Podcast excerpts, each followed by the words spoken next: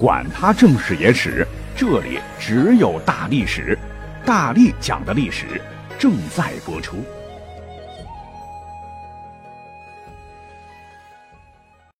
大家好，我是大力丸。本期节目从大约公元前一千零四十六年讲起。这一年，周武王姬发带领周与穆氏八国，牧野的牧，誓言的誓。也就是记述在武王伐纣的尚书穆氏中，姬发发表参战誓词中提到的八个诸侯国，分别为古蜀国、古雍国、古羌国、古毛国、古威国、古卢国、古彭国和古蒲国。姬发是统帅战车几百乘，虎贲三千，穿戴甲胄的战士四万五千多人，一同是起兵讨伐商王帝辛。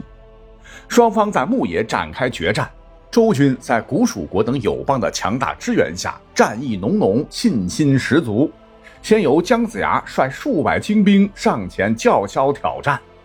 不曾想，临时由奴隶囚犯拼凑的商军人数虽众，但乌合之众耳，一下子就被震慑住，慌乱了阵脚。武王姬发趁势亲率主力，驾着战车冲杀向敌阵。商军队列全都被冲的是七零八落，商军中的奴隶和囚犯是被迫拿起武器的，此刻全无斗志，纷纷倒戈。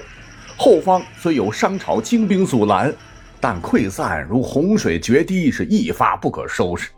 在人潮的冲击下，商军彻底崩盘，乱打一气。周与古蜀国等联军毫不手软，战车甲士如铜墙铁壁一般向前推进。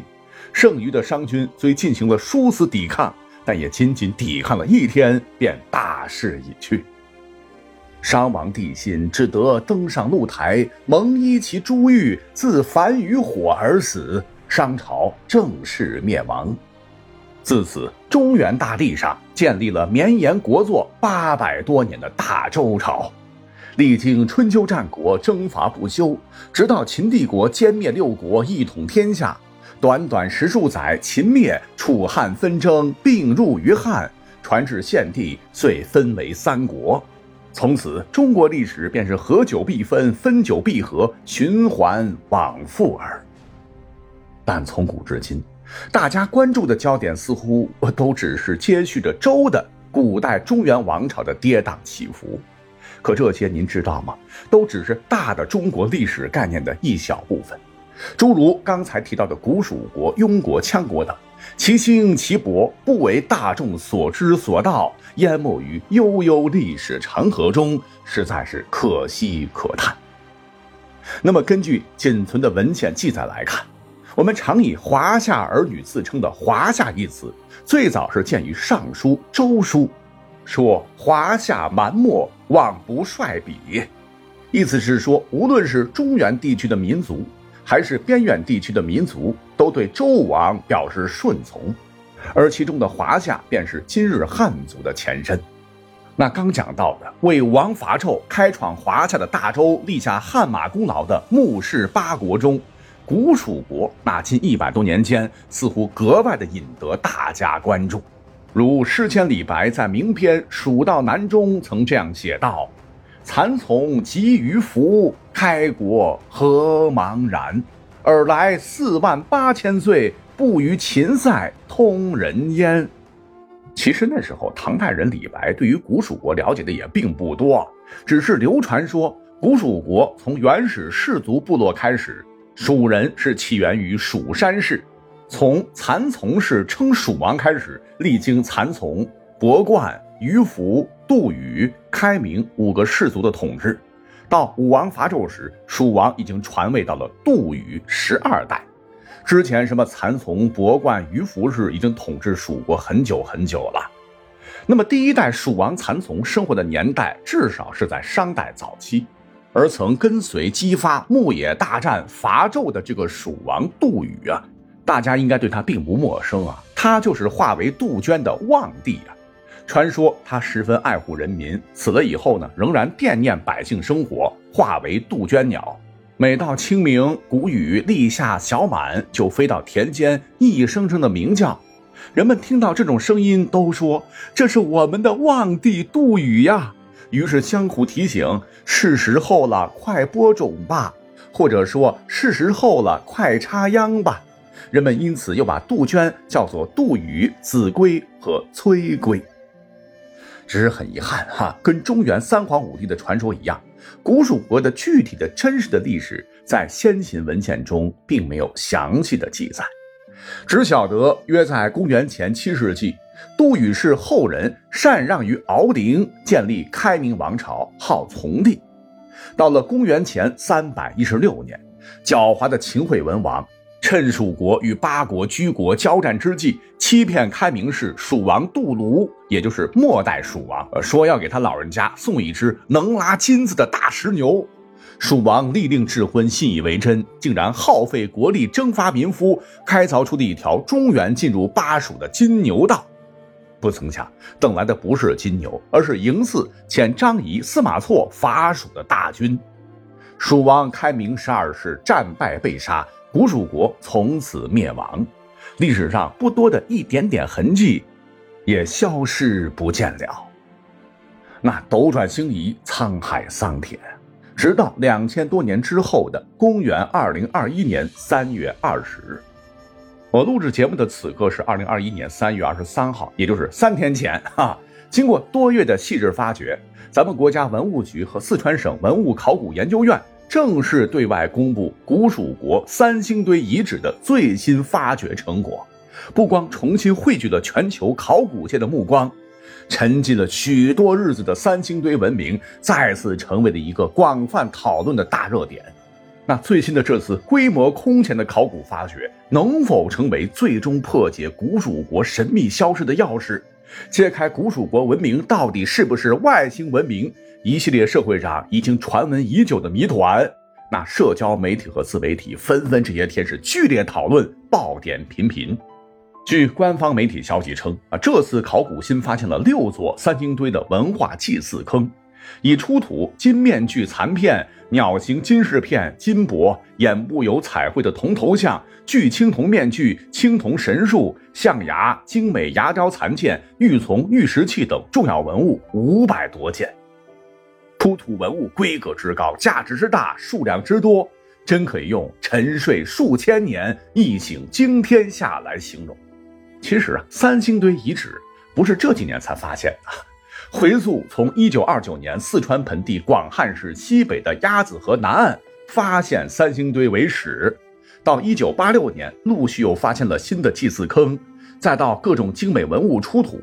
三星堆遗址的考古其实啊已经断断续续进行了九十多年的考古挖掘，凝聚了数代考古学家和历史学家的心血，尤其是在一九八六年，涉及两个商代时期祭祀坑的考古。竟然意外发现了上千件稀世珍宝，被誉为堪比秦兵马俑的世界第九大奇迹，二十世纪人类最伟大考古发现之一。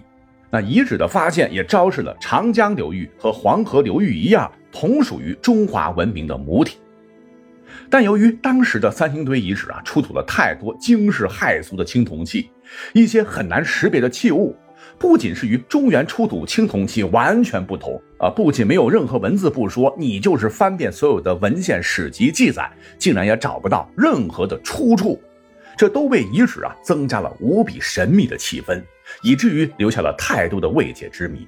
例如，高达三点九米、反映古蜀先民人神互通的神话意识形象化的青铜神树，以及阔嘴大耳长脖子形象。在曾经中原文化中闻所未闻的高鼻阔目三星堆人，其工艺竟然高于中原文化出土的青铜器，以及缀满宝石的玉器、刻有神秘符号的已知世界最早的黄金杖等等，都成为风靡全国的各类盗墓小说的绝佳素材。那更令大家疑惑不解的是。璀璨的三星堆遗址经过对比，竟然和古玛雅文明、古埃及文明都在北纬三十度一条线上，最后呢又和他们一样消失的无影无踪。难怪一直啊，民间有一种不可思议的说法在野传啊，说三星堆出土的面具雕塑不像蒙古人种，很可能来自于两河流域的苏美尔文明，乃是古埃及人跋山涉水来到这里建造的。还有最夸张的说，三星堆啊。压根儿跟地球人没关系，乃是外星文明云云。就此呢，本次考古发掘，哈，专家也是铁板钉钉。那广大爱好科幻的朋友们也可以死了这条心了啊，是绝无可能。专家说啊，你看这些小的人像，基本上都是一个小方脸，实际上就是比较典型的四川人的长相。即使刚提到的青铜纵目面具的纵目啊，显得是特别特别的夸张哈，眼睛直接伸出去两个柱子一样，看起来有点像电影里边驾驶飞碟的这个外星人模样。其实啊，它只是一个神像，用来崇拜而已。祭祀坑就是用来祭祀神灵的嘛，所以呢，并不能当成当时人们真实的长相来说啊，大家不必过度联想。那你别看三星堆遗址啊，仅仅只有十二平方公里，那么经过科学检测，它竟然比武王伐纣历史更加悠久的多，距今约三千到五千年，可以追溯到中原的三皇五帝时期。这不仅呢可以从另一个角度见证中国当代考古脉络的流变，也让一向以黄河文明为中华历史起点的叙述融入了长江流域文明起源这一支。而最新公布的这次三星堆上新啊，除了刚才讲到的，那之所以能够引起全世界的瞩目，一定是挖掘了更多的啊太过于丰富、太令人震撼、价值不可估量的文物了。那尤其是在新发现的五号坑中。有一张独特的金面具，与三星堆遗址的一二号坑中新出土的金面具显得是格外厚重且与众不同。这张金面具的抛光做得较好，这个面具上啊，你会惊奇的发现它的眉骨和耳洞连眉毛都是镂空的啊，这种工艺是非常非常先进的。经检测，其含金量约为百分之八十五，银含量在百分之十三到百分之十四，还有其他杂质。目前该文物正在进行初步修复中。那么，考古人员还发现一个造型特别奇特的铜器，文物器型像一个从未见过的铜坛，看似又像是坐着的人，有着修长的手臂和手指，上有纹身装饰，两脚赤足卷曲。那考古队员都称它奇奇怪怪又可可爱爱。那挖掘现场。还集中发现了一百多根象牙或来自中原地区商王国的玉琮等等，那真是令人目不暇接。